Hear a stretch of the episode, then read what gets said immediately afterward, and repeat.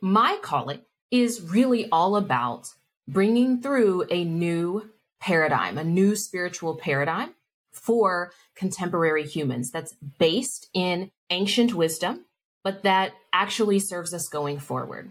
Because up until just a few thousand years ago, although we had spiritual teachers who wrote texts, philosophical and spiritual texts, and so on and so forth, that do contain deep truths in them, what our ancient ancestors understood was that this world, this reality is constantly changing.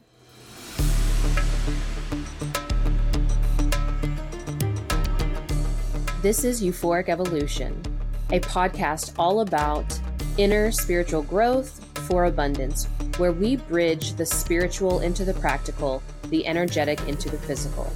I'm Makhosi Nejeser. I'm a spiritual teacher and oracle, speaker, and author, and I'm passionate about catalyzing tomorrow's leaders into consciousness and transformation. So, if you're a spiritual seeker and know you're called for more, let's begin your transformation.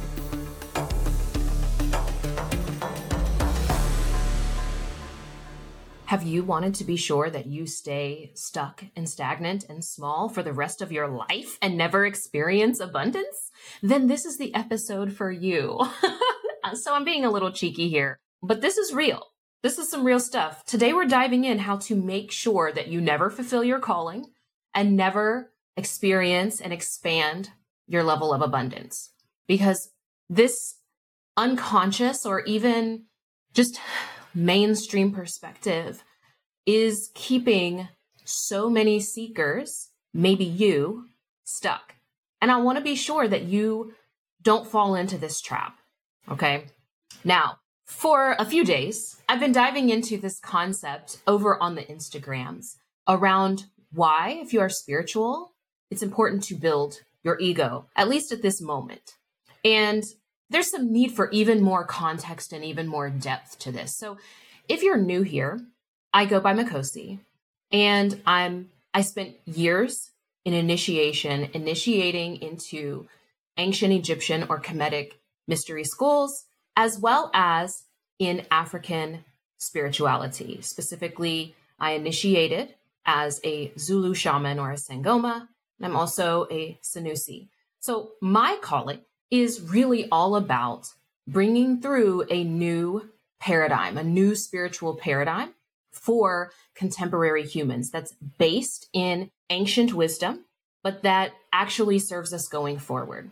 Because up until just a few thousand years ago, although we had spiritual teachers who wrote texts, philosophical and spiritual texts, and so on and so forth, that do contain deep truths in them, what our ancient ancestors understood was that this world, this reality is constantly changing. And the shamanic perspective, the animistic perspective, that what may have been medicine at one time can be poison at another time, or what is medicine in one setting or medicine for one person can be poison to another person. And that understanding is rooted in nature. Number one, nature shows us that there is a season, there is a time for everything. It also shows us that either extreme, any extreme is destructive. So if we have too much of a good thing, it's destructive. And if we have too little of a quote unquote bad thing, that is also destructive. Let me give you a really great example of this. I have a cup of water here. Water, I think we can all agree, is essential to life. It's important. It matters. It's a good thing. However, if I sit and I drink too much water, one extreme, right? I will drown myself. I will drown my cells and I will no longer be able to exist on this plane. And also, if I have too little of this good thing, then also I will die. I will dehydrate and no longer be able to exist on this plane. Okay. And this goes for lots and lots of things. This is a, an aspect of nature. So how do we make sure that you never fulfill your calling? Well, I'm bringing up the concept of ego again, because if you want to make sure that you never fulfill your calling and never expand your abundance that allows for you to fulfill your calling, by the way, one way to do that is to have quote unquote too little ego. So we have to talk about ego, the word ego by itself first, because most of us, our first introduction to the word ego has a negative connotation, and it's usually related to the overdeveloped ego or having too much of ego, too much self importance, right? Most of us are familiar with the definition of ego that has to do with seeing yourself as over important, overinflated view of self, right? We say, oh, he's got a big ego. Isn't that what uh, Kanye said on Beyonce's song Ego? She said that too. He got a big ego. that is usually our first experience of the word ego. However, we need to begin to understand that ego is what allows for us to exist on this plane that our ego is not just this overinflated view, but it is how we perceive ourselves. It is our sense of self worth. It includes our values, our beliefs, our thoughts, our perspectives. It is a construct that allows for us to function on this plane. So without it, without having an ego, we cease, not sense, we cease to be human. And being human is not a dirty word. In fact, it was so valuable to your soul. It was so valuable to your higher self that it chose to come here and be human. Now we can get into all of that another day. Did you choose? Did you not choose? Etc. The point is that you're here. and so there must be some value in being human. Being human is not a dirty word the more that we are able to understand what it means to be human and navigate what it means to be human, the more we can evolve. So let's talk a little bit, just a tiny bit about the differences when we are growing up. Now, on Instagram, I was speaking to why spiritual women need to build their ego. And I'm saying that because, from a societal perspective, at least in Western society, we're usually raised to believe that our identity is completely relational, meaning that our identity is based off of our relationship to someone else. Our sense of self, our sense of worth, our sense of importance, etc., is in direct correlation to someone else. Now, stick with me. We are told things like don't get a big head, stay humble, don't be too much. And we are also taught that what our parents think about who we are, what our partner thinks about us, everything is based around and oriented. Our entire sense of self is based around someone else. Whether you're single or married, that's based on am I attached to another human or not? Am I a good daughter or not? Now your sense of self is based on your parents am I a good citizen or not? Right now, your sense of self is completely tied to your community and the society at large. Now, by nature, because of hormones, biology, so on and so forth, we tend to, as women, and yes, I am speaking about biological gender here because it does have certain influence on the experience that we have in this world having the gender conversation, that's a whole other thing. But it is important that we understand these these differences, nature versus nurture, and how things shift in our lives. So many women who are raised in this environment, even though by nature we are usually collaborative and connected to others, like I said, any quote unquote good thing in either extreme is destructive. So it is destructive to ourselves if we are too attached to our identity being connected to how other people perceive us and how other people value us. You see? Now, men, again, none of this is good or bad, but men are usually raised up that their identity is based on themselves. And they are usually, by nature, more individualistic they see things more singular, whereas women see things more holistically. There's always nuance to this, so don't come for me. but they tend to be more individual and self focused. So when we raise them to be more of that, right, then we tend to have experiences where overinflated egos happen, right? Because they already have a certain tendency. In order for them to have harmony, right, they need some of the collaborative connection medicine, right? Whereas women, because there's this collaborative nature, can use more of the self identification, right? Or individual perspective. Again, this is just generalities. However, notice if the, notice what your reality was when you were growing up and what was what were those influences? How were they affecting you? How did you make sense of who you were?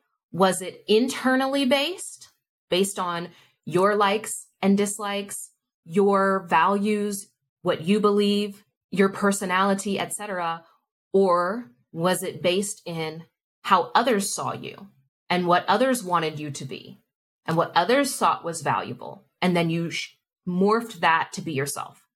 So this correlates to our abundance because the abundance that we experience and I'm not just talking about our level of money in the bank account because there are people who have wealth who are not abundant.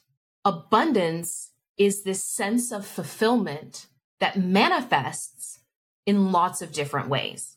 One of them can be money. It can also be an abundance of connections, an abundance of love, an abundance of resources, and so on and so forth. So our ability to experience that abundance and expand into more and more levels of abundance. And P.S., that abundance is what allows for us to fulfill our calling on this earth. We cannot fulfill our calling without co creation, resources and tools and other people and connection and, and, and, right? But all of it has to be sourced starting from within. And it comes that abundance is magnetized to us through our ability to embody through our ego, our essence. Now, some definitions here because that sounds like more airy fairy spiritual fluff. I know that it sounds, but I, there's no other words to use that properly communicate what I'm trying to say. So let's talk through that for just a second. When I'm speaking about embody, embody means in this reality, in this form, it means to be, and you can only be an identity through ego. Through your ego projects an identity, right? So these are linked. Our ego and our identity are connected. So if we wish to embody anything, it is connected to us having an ego. And when I'm speaking about our essence, some people are going to say, well, essence is love. Well, what is love? When I'm speaking about essence, what I'm speaking about are the specific energies that your higher self desires to express on this plane. Those traits, that frequency that it wishes to project in this lifetime. Now, at its core, you can imagine your essence is this like limitless, boundaryless energy, and that our ego is a container. And so when most people are saying, oh, we need to destroy the ego, what they're speaking about is unhealthy ego. But usually they're only speaking about it in the hyperactive version or the overdeveloped version. But there is a hypo or an underdeveloped version that many spiritual people really struggle with. So if you can imagine that your essence is, is like this limitless energy and that the ego is a container, an unhealthy ego is like rigid walls. And this happens through our attachment to our identity, to our experiences, to our beliefs, to our values, and so on and so forth. And that is unhealthy in this reality because this reality changes and because you have a limitless aspect that also desires change and also desires transformation. So what we want to create instead is a healthy ego. We want to build a healthy scaffolding. I use the word scaffolding a lot because I just feel like that visual of having walls versus scaffolding is really valuable. Because with scaffolding, there's less attachment. It's easier to take part of that down and then rebuild it in a way that serves the essence, your higher self, your soul, your, the love that is trying to be expressed through you.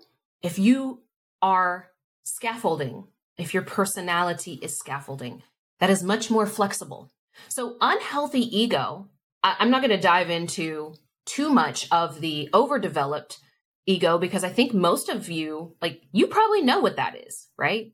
However, I also see that ego can manifest in spiritual seekers, in spiritual achievers, like being overly humble or staying small, not wanting to be perceived as too much. Unhealthy ego can also be in our victim consciousness. On one extreme, it looks like I'm superior to everyone, but it also can look like I'm underneath or smaller than everyone. Unhealthy ego is when ego is the master and it's leading through fear. Fear of what if, what will people think about me? What will my mom think of my beliefs? What will my high school classmates think of my journey?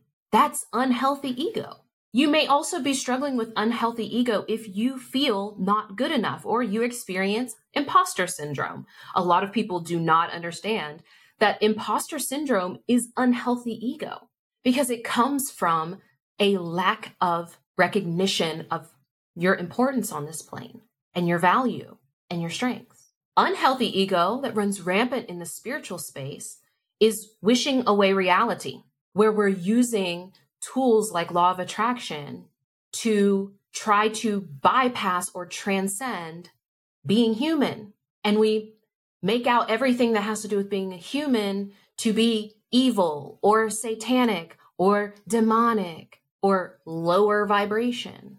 When we have unhealthy ego, we struggle to take risk and face our fears, right? Now, having a healthy ego, we recognize fears and we weigh like is this really dangerous to me or not and we're able to navigate fears but with unhealthy ego we are limited by our fears the other way that i see it happen a lot is through perfectionism unhealthy ego manifests as wanting to be perfect in order to get started and also people pleasing struggling to say no struggling to stand for your value standing for your value doesn't mean negating someone else's, right? So these, that's unhealthy ego, but we put that on a pedestal a lot. So when we have healthy ego, healthy ego serves the higher self. So the higher self is the one in charge that is dictating what the scaffolding is of your identity, right? It is the one that says, okay, in this next iteration of our life, we are going to be more curious and more questioning. And because you're able to not be so attached, you are able to look and see, actually, yes, at this moment in my life, I need to be able to question more. And so you're able to make that shift. Healthy ego is also secure and stable in yourself. And so because of that, you're, you don't take things personally. With a healthy ego, you are able to take ownership and responsibility for yourself, but not take ownership and responsibility of everybody else.